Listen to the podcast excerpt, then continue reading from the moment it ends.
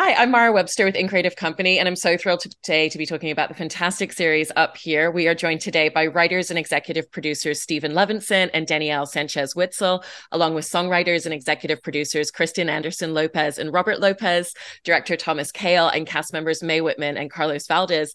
And, and Steven and Danielle, I wanted to start with a question for the two of you in terms of of how you approached creating the narrative structure of, of this entire series because i love that we have this couple that meet and there's this immediate kinetic chemistry and connectivity between the two of them from that very first scene you know and it's it's such a dance to kind of figure out the push and the pull between them because you can't bring them together and kind of pull them apart too many times because otherwise you'll lose the audience. And yet you need to kind of have this constant conflict as they're going on these internal journeys within themselves to become the versions that they need to be for each other. And so i was really interested in in how you kind of found that balance and that dance of the push and the pull throughout the series because it's so much part of what creates a lot of the energy and chemistry yeah, well, I think you know, I the first thing to say is that really the DNA for this piece is is from uh, Bobby and Kristen and from their original stage musical Up Here. Um, so so we owe really the whole concept and and this whole notion of people struggling with these internal voices to, to Bobby and Kristen's original idea. And I think that our guiding principle was, you know, strangely putting two people together who should be together was kind of uh, our, perverse notion was that these two people belonged together, except for the fact that everything inside of them was telling them not to be together. Um, we wanted to create a, a, a, story where the obstacles were were internal and psychological and historical. That really these are two people who who if only they could be honest with each other about who they really are, could really open up to one another. They they could have a chance together, but instead they're so bound by the things that have happened to them, the mistakes that they've made, uh, the wounds that they've suffered, that they can't ever quite bridge that divide. So, so it's really about people battling with with these internal obstacles to try to get to one another and i think you know from the from the, the very beginning the five of us developing this uh, together and then when we added a writers room it was a lot of um, therapeutic questions as writers writers rooms often are of like how have you screwed things up? What relationships did you mess up? What should have gone well that, that didn't? What were the dates that failed? What were the moments that failed in your life? Which was a really fun kind of premise to, to get uh, what you're talking about which was that push pull so we had a lot of fun sharing and you know um, being embarrassed together by how we had screwed up our own our own lives I love that. And and Robert and Kristen, in in terms of talking about the music, I was really interested in in how the two of you found the the linear thread of sound throughout this because when you look at the songs that Lindsay has and that Miguel have, when you start to listen to even just the musical composition and the instruments that you're using, each of them kind of have their own unique identity in terms of the music as characters. And yet when they're together, there's kind of this really great amalgamation of some of the sounds that start to come together into that. And so when you were first composing and writing the music and then, you know, almost like redeveloping it for the series, um, how did you kind of work to really find what are going to be those linear threads for each of the characters individually? And then when they come together and things are really cohesive between them, what do we want that to sound like from each side?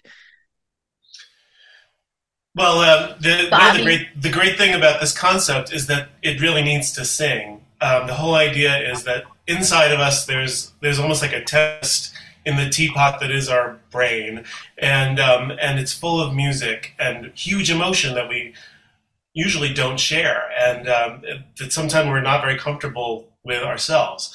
So um, so that was the that was sort of the guiding principle behind where is the where do the songs go, and uh, Steven and Danielle were amazing at finding those spots along with us as we as we kind of found the story.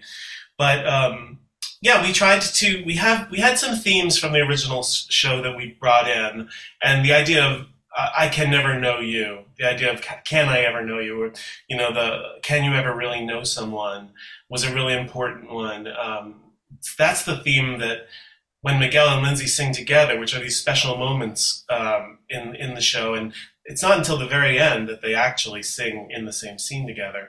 Um, uh, it keeps coming back to that. Can I really know you?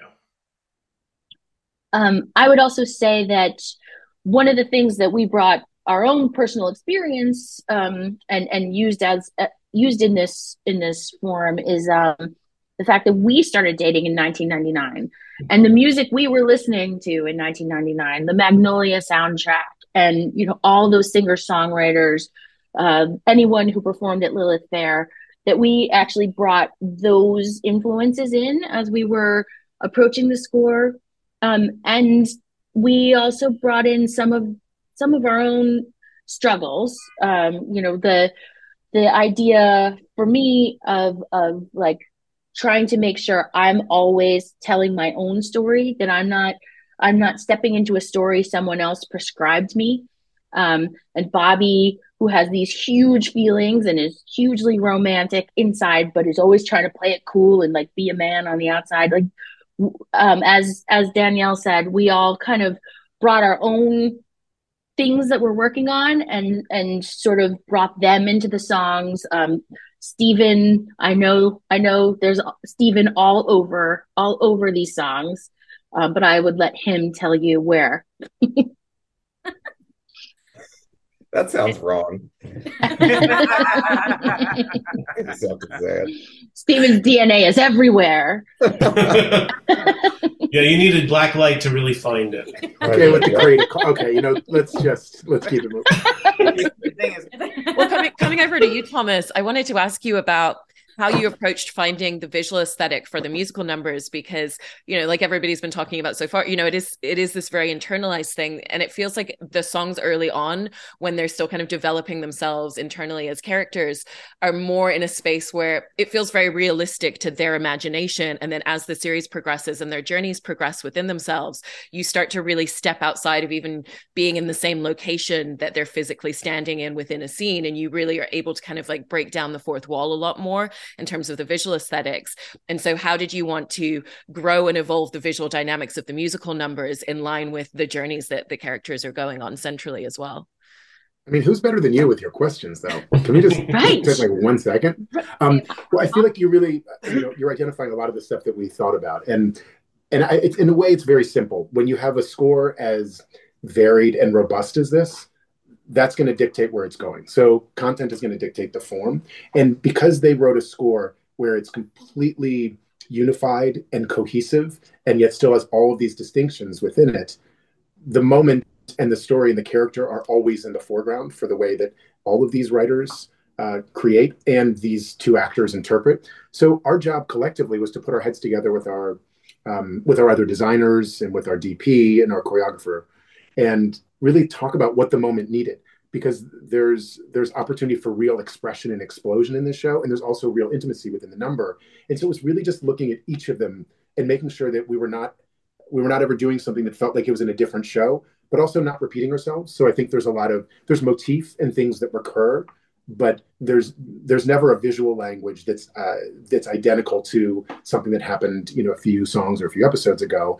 And that's just because the story really informed us. So we let that be the, the you know the guiding principle and and in coming over to you, Mae, one of the things that I love in watching Lindsay's journey throughout the the series and this arc is, you know, she she herself is the one to say, I really need to change everything in my life, and this is exactly what I wanted to be doing is to completely shake everything up.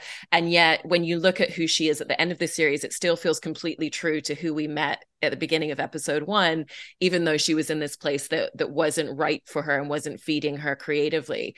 Um, and so, how did you go into really finding that very gradual development throughout the series so that you could carry her to this place of really having gone through such a monumental shift and change internally by the end, but making it still feel like the same character we meet at the beginning because it's not it's not some overnight change; it's something that's a day by day for her.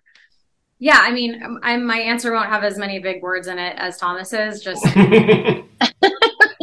um, but uh, you know, I think one thing is like with a really good project when it's like written so well. It's for me, it's always like all about every single tiny little moment really like lining up with the next and making sense and kind of like finding the through line of the truth of every single moment. And I feel like this whole team ha- was always so great with like making sure everything made sense and that's kind of like my whole concept is eh, i'll do anything if i feel like it's honest or i can understand the reason why it's happening and i feel like this project it was pretty easy for me to to carry that journey with her and because the writing was so it's it's funny how it's like it's it makes a big deal out of tiny moments and i feel like that's the most fascinating kind of a project. And you know the concept of being able to be funny without being mean, the concept of being able to sort of have these like giant heavy themes, but sort of in this really like fun and actually funny way that's somehow not saccharine. Um, I those things to me were something that I, I was so surprised by in this project, and I felt like I got an immediate sense of who Lindsay was. And it was that was kind of the most important thing to us was who are these people and how did they get where they are and what is what is inside of them that feels stuck or unexpressed and it, where where would they ideally be? And like the growth of that and I think like it just made sense the whole way through you know and i think that's a testament to the writing and it's it was just exciting to be able to have this space to be able to make that journey honest and know that by the end, it was the whole change was built on a really solid foundation absolutely and and i mean carlos very similarly as well you know with with miguel he himself is talking about how it's been so long since he's felt okay and so it feels like he's in such a place of of stasis and really not allowing himself to capture his feelings because he has such a fear of that.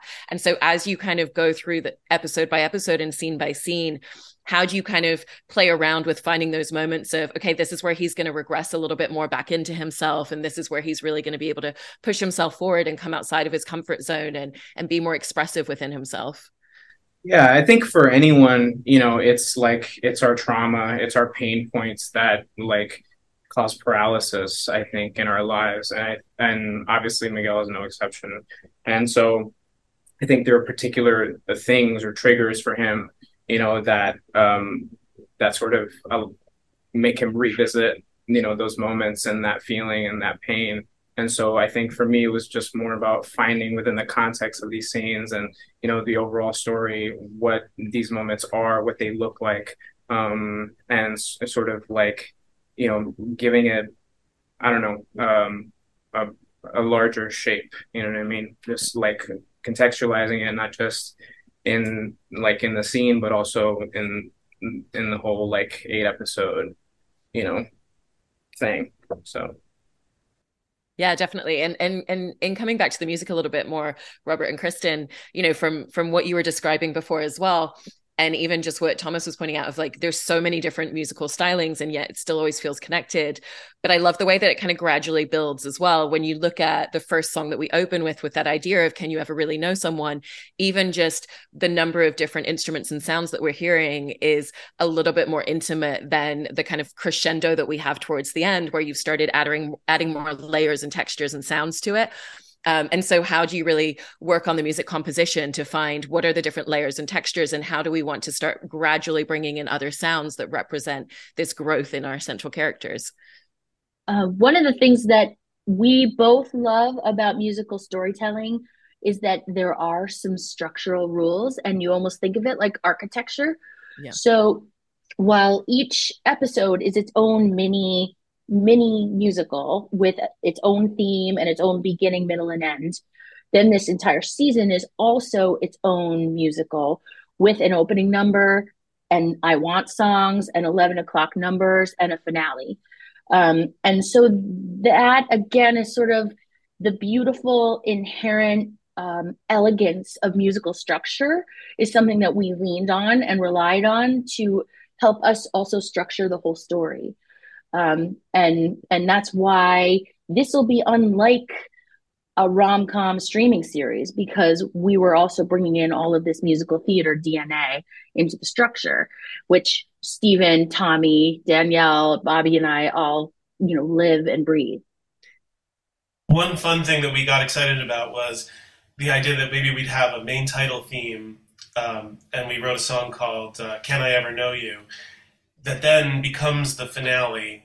Um, and it's almost like you know that song from Friends, "I'll Be There for You," that by the Rembrandts. And there's the the short version you know from the show, and then there's the expanded version that they played on the radio. We wanted to sort of do that, where we had a you know the song you thought was the main title theme. Then you find find out at the end of the show, it's that moment where Mae and Carlos sing right to each other, and there's more of the song, and we're sort of taking it trope from TV and a trope from Broadway, and and um, kind of combining them in one moment. That's so wonderful. And and you know, Thomas, Danielle, and Steven, for the three of you in terms of the writing and the directing of this show, obviously the the musical numbers and those elements and and that inner world that we have allows you to kind of take places to much larger scopes and spaces. And yet the reason that the show works so well is because it's grounded through these really tiny intimate moments and details. And you know even something as simple as Miguel bringing cupcakes when he's looking for Lindsay at the bookstore and her having had cupcakes when she first came to his office those little details create these kind of quiet threads throughout between the two of them. And so i was interested for the three of you in in how you worked to allow for the larger scope of what the series is able to be through bringing musical theater into it but really making sure that you always had those tiny details every step of the way well, first of all, you are such a, a, a great viewer, so thank you for that. Um, I know she and, would get an A plus if she was being graded on this paper. Like A plus. She is, and she just did. Let's be honest. Yes. You're going to yeah. Princeton. This this, this interview can count as the book report. we, you know, from the beginning, we had this notion of wanting to tell an extraordinary story about ordinary people, as we all are ordinary people with extraordinary stories. Um, so that was kind of the the dance in our head that we that we like to imagine is that this was not a love story between you know two larger than life people that that as as a viewer that I'm watching and going, well, I, I, I don't know, I've never been a duke or a duchess, so I'm not, you know, like it's not that kind of a story. It's it's about these people that like, oh, I, I might imagine myself as that person, and I might imagine myself as that person, and in my head, I might feel like a duke. Um, but but essentially, like like we're all kind of toggling I, I, think between you know our ordinary lives and our ordinary everyday problems and then the the drama and the opera in our heads. Um, and, and, i think a lot of the the fun of the show was trying to figure out those moments where those moments uh, uh, where those uh, the, the contrast is the most extreme. So like you know in episode four there's a moment where uh, miguel has had this uh, romantic experience with lindsay and um, you know, it, on the surface, it's kind of just like it's two people who hook, who hooked up, and it's like that happens every day. That's pretty casual. But for him, it becomes a moment where he sings this incredible, beautiful ballad that turns into this gigantic uh, dance number through space. And it's like for us, those were the our favorite moments. We're finding like where where on the surface, if we're just looking, it looks like totally banal. Um, but inside, it's never banal. It's always um, explosive. And I, I, think the things that we obsess most about just as human beings are the small things. You know, that's what you can't get out of, out of your head is the little thing. I'm, I'm even thinking of the first interview we did today. Oh, I wish I had, I should have said this thing. Oh, I didn't say this yeah. thing. It's run through my head 12 times. I'm like, stop, you didn't say it. It's enough already, you know? And it's, so it's those things, especially when you're, uh, when, when it's about love, um, you know, those are the, those small moments are the things that you can't get out of your head. I did this. My face looked this way. I brought cupcakes. I didn't bring cupcakes. What was the significance of cupcakes? Oh my God, he thinks I wants to be a girlfriend. He doesn't like, you know, you, the, those things I think, um, and as a comedy writer, the smaller the thing, I think the more comedy sometimes you can get out of it, which was a real um, fun challenge, I think, for all of us um, uh, in in this series. And for you, Thomas, with, with the same thing in terms of just finding those visual aspects of kind I of segueing between the larger spaces mm-hmm. and then small details. yeah, I mean, look, the reality is, and everybody on this Zoom, and I um, try to count myself among them, but I but I mean this it, what, what, Mae was saying is something that, that Carlos shares and the rest of this group does. If something doesn't feel honest, this group won't put it in. It just doesn't happen. So if there's an idea that's suggested, we'll always receive it, we'll always listen, we'll always talk about it. But really, what we care about ultimately is that the thing that floats to the top and ends up being in the in the actual show is the thing that felt like it had the most truth to it. So that felt like something that was um, that was true in the writers' room and true um, when Kristen and Bobby and the writers were all thinking about what that moment can be. And then when it's presented to a company led by Carlos and Mae, they're also going to tell us when something feels authentic and feels honest. So, so all of a sudden, those little details become the things uh, that make up life. You know, they're, they're, it's it's that specific, and then that allows it to be universal. So we sort of use those really small moments to explode something. And so much of the show is about feelings that are bigger than the container. So you, there's this love scene that happens and it's in a public bathroom basically but in our show the public bathroom can become something so much more expansive and i think that's what the music allowed us to do because the story and the characters collided that way and you have someone like carlos who can deliver that so the whole thing just felt like it was infused with a kind of joy in the making of that we want people to receive when they're when they're sitting and, and, and checking it out Absolutely. Or standing. They can also watch it standing. I don't want to make it seem like you need to sit. no, um, no instructions and rules. To add to that a little bit, um, it, it, the fact that when you meet your soulmate, I feel like I feel like there it sort of holds up a mirror to who you are and heightens everything in your life when you have that moment of like something is charged about this person. And that's why it is a rom-com of two people who should be together um, having to fight their own battles in order to be to feel ready for each other really and and Carlos and Mae, I wanted to ask you both about the the nuances of of playing these scenes where there's you know musical numbers that are existing in their imagination, there's voices talking to them, and yet at the same time, when you're in scenes together, you have to play it in a way where you're allowing the character to acknowledge their inner dialogue, but at the same time, they can't kind of give over too much because the other person in reality otherwise would be like, why are you talking to that person? What's going on? And so there has to again kind of be that grounded realism right side by side with the fantastical and you have to be able to play to both in a very specific way in scenes. And so i was just really fascinated in how the two of you found that balance of how much are they acknowledging this how much are they responding to it versus where do they need to just really block it out for the scene to make sense with one another. Yeah it's an interesting acting challenge to kind of um, not just to be mindful of the subtext and you know have to sort of express that subtext through song and dance while at the same time like expressing the covering of it all you know which is a, a lot of what we did in those scenes is just like basically just giving life to both of those realities the reality that's in our head and the reality of you know the sort of performance and the and the uh the safety of editing you know uh, so yeah, no, I I had a lot of fun doing that, but it was also it came with a set of challenges for sure. It's like it's like I feel like I should have been paid paid twice, really, because I doing the thing twice and everything. Get paid for the Zoom too. Um, I true. I honestly, I copied Carlos a lot, which was exciting. I feel like Carlos has like a very natural way of like emoting vulnerably through song and having it really be, you know, for someone who like doesn't come from a musical background but i have been acting since i was a child. Like i it feels very innate in me but you know it's it's exciting to learn a new way to express it. Like it's a completely new medium for me. And so i think again because it's it's vulnerable and it's true it's like for me it was exciting. You know we there was a lot of like fun sort of as thomas says what did you say? Like building the plane as we fly it or whatever. He had all these like little you know whatever's that it's still going. Uh but you know it was very like we were trying to laying the track as we drive the train. Yes driving a, we're flying it's we're building it was things that rhyme okay? I have a very small rhyming dictionary it's only one page.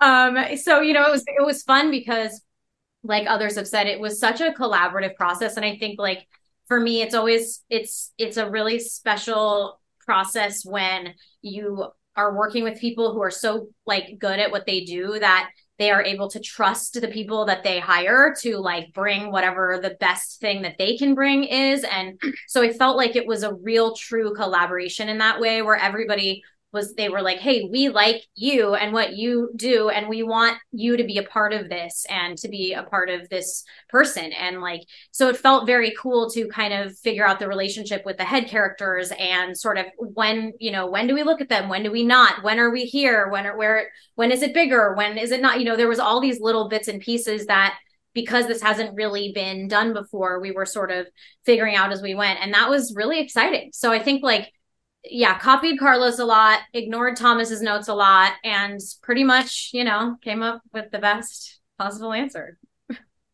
I write that down, Thomas. Take those notes. I really, really love hearing all these details from all of you about how this all came together. Um, I'm so excited for people to see the series. So, congratulations on such a great show. And thank you so much for talking about this. I appreciate your time today. Thanks for Thanks being here. Thank you. Thanks again. Really nice. Gold star. Gold star. Yeah.